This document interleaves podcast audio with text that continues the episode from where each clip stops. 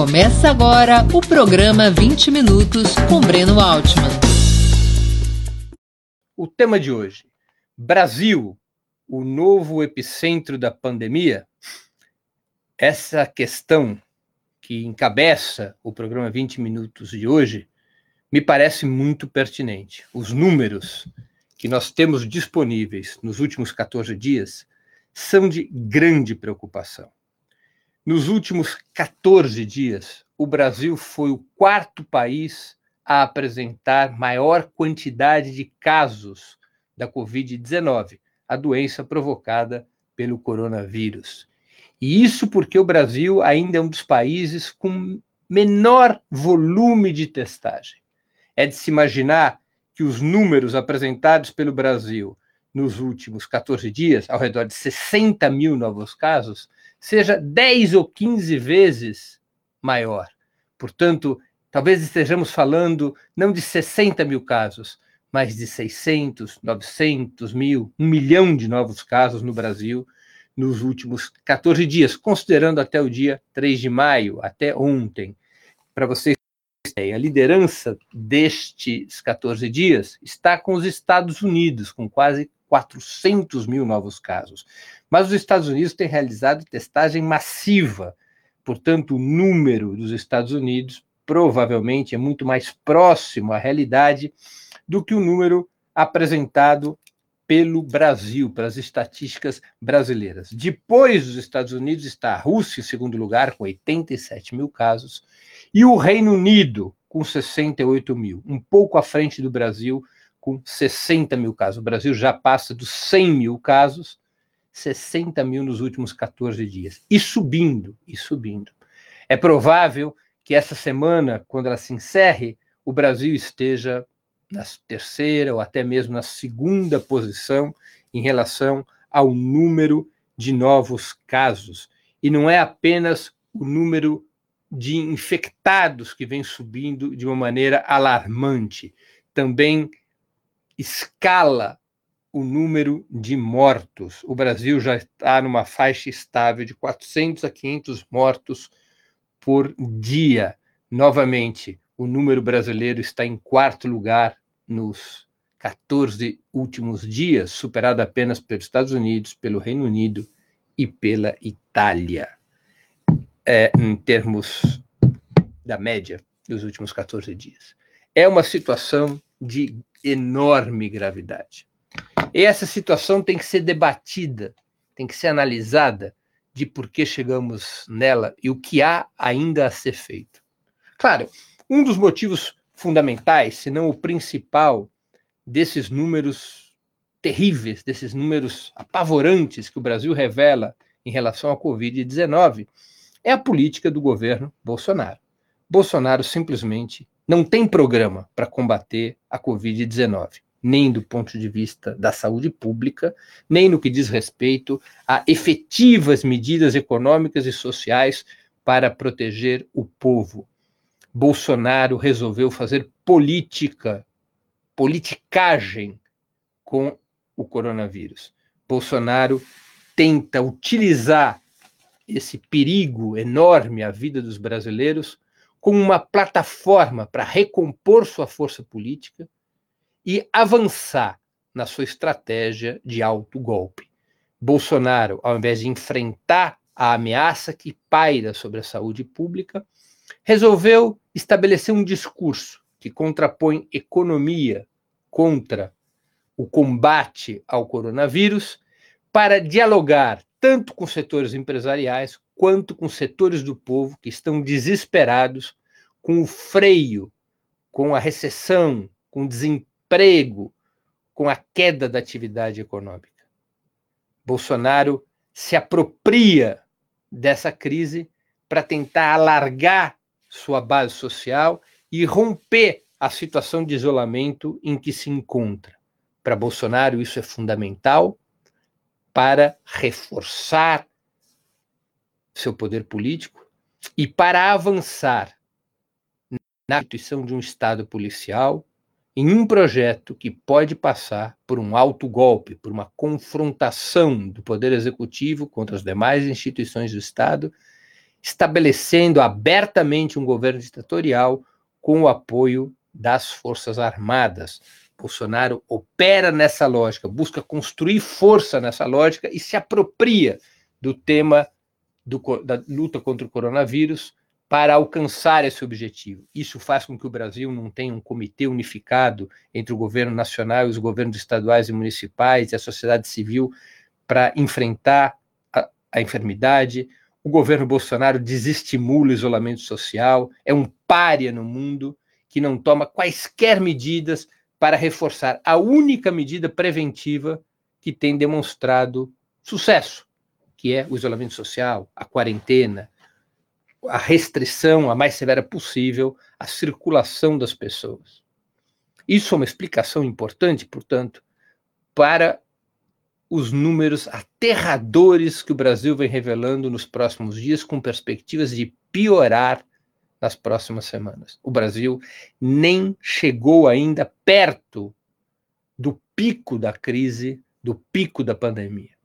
Mas não é apenas em Bolsonaro que a gente pode localizar o problema. O problema também está em muitos dos governos estaduais e municipais, que ou foram cedendo à pressão dos capitalistas e enfraquecendo a, a quarentena, ou não foram tomando medidas enérgicas para mantê-la, ou pura e simplesmente tentam, de uma maneira mediada, combinar os interesses dos capitalistas com a preservação da vida do povo, fazendo muita politicagem e não cuidando efetivamente dos problemas referentes à expansão da pandemia. Vamos pegar o caso de São Paulo. Há muitos elogios circulando por aí para, o governador João Dória ou para o prefeito Bruno Covas, de que eles são favoráveis à estratégia de isolamento social, de que eles têm, ao contrário do Bolsonaro, combatido a pandemia. Mas isso não é verdade. São Paulo deveria estar sobre lockdown há mais de um mês. O mesmo vale para Rio de Janeiro, para Brasília, para Fortaleza, para os grandes hubs, para os grandes pontos de disseminação da doença. A única estratégia eficaz de enfrentar para valer a expansão do coronavírus é o que fez Wuhan, na China, é o que está fazendo a Venezuela, é o que está, estão fazendo outros outras capitais e regiões importantes do mundo. Adotar medidas de estrita restrição à circulação das pessoas, trocar a quarentena por confinamento obrigatório, proibir a circulação do transporte público por um determinado período de tempo, talvez de um mês, em que as pessoas só possam ir no transporte público com licenças, com autorizações especiais, estabelecer o fechamento das fronteiras aéreas e terrestres dessas grandes cidades, de tal maneira que possa bloquear a expansão do vírus para outras regiões e que possa, que possa ser contida a transmissão dentro desses grandes centros urbanos. Preste atenção na situação de São Paulo. São Paulo tem apenas tem menos de 6%, a cidade de São Paulo tem menos de 6% da população do Brasil. E praticamente 30% dos casos e das mortes que acontecem no território nacional. São números assustadores que vão demonstrando que São Paulo ocupa na geografia da Covid-19 um papel semelhante ao de Nova York. E medidas estritas não são tomadas, são tomadas medidas paliativas. Até porque os tucanos têm uma enorme responsabilidade em sucatear o sistema público de saúde, que nesse momento é decisivo para que o povo, especialmente o povo pobre, possa enfrentar a doença. Olha só o que acontece no país inteiro. Em São Paulo, a realidade não é diferente. No Brasil inteiro, nós temos cerca de 31 mil, 31 mil leitos de terapia intensiva. 16 mil desses leitos estão na rede privada, 15 mil na rede pública. Em termos proporcionais, há quatro vezes mais leitos na rede privada, que é que atende a quem tem plano de saúde, quatro vezes mais leitos do que na rede pública. Isso cria uma enorme desigualdade no tratamento da doença. Não é à toa que nos bairros periféricos das grandes cidades, de letalidade chega a ser três, quatro, cinco vezes maior do que nos bairros mais ricos. o governo de São Paulo, como o do Rio, como o de Brasília, como de outros estados do país, já deveria ter adotado há muito a centralização de todos esses leitos. Deveria há muito ter feito o que fez o governo da Espanha, que nacionalizou, que estatizou provisoriamente os hospitais privados, de tal maneira que houvesse uma fila única, um único sistema de gestão para alocar os pacientes nos leitos de UTI, que é para onde que é o único, a única possibilidade de luta pela sobrevivência dos, nos casos mais graves da doença. É, percebam bem a calamidade que é isso. Enquanto a rede pública já se aproxima muito aceleradamente de um colapso total, o que significa alavancar a taxa de letalidade, vai morrer mais gente, e proporcionalmente ao número de casos vai piorar o quadro. Enquanto a rede pública se aproxima de um colapso total, a rede privada revela uma taxa razoável de ociosidade em muitas regiões, em muitos hospitais privados. A Federação Brasileira de, Hospitais chega mesmo a reclamar que, diante dessa ociosidade hospitalar, muitos estabelecimentos privados correm até o risco de falir. Para vocês verem a incongruência do sistema. E isso é uma responsabilidade direta dos governadores, é uma responsabilidade direta dos estados e dos municípios, que podem adotar medidas muito mais rigorosas.